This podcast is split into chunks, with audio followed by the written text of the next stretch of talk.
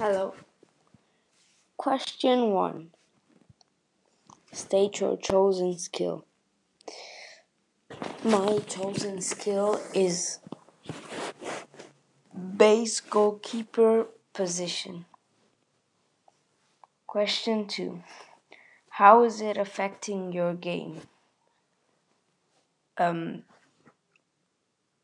if we don't have a position, then we're technically not coordinated.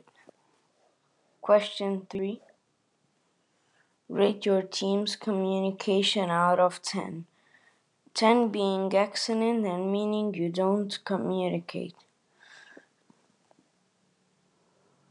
Mm, so,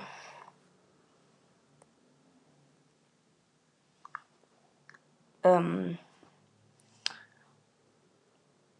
from my point of view, from the goalkeeper, I don't do much communication, so I would say a 3. And yeah.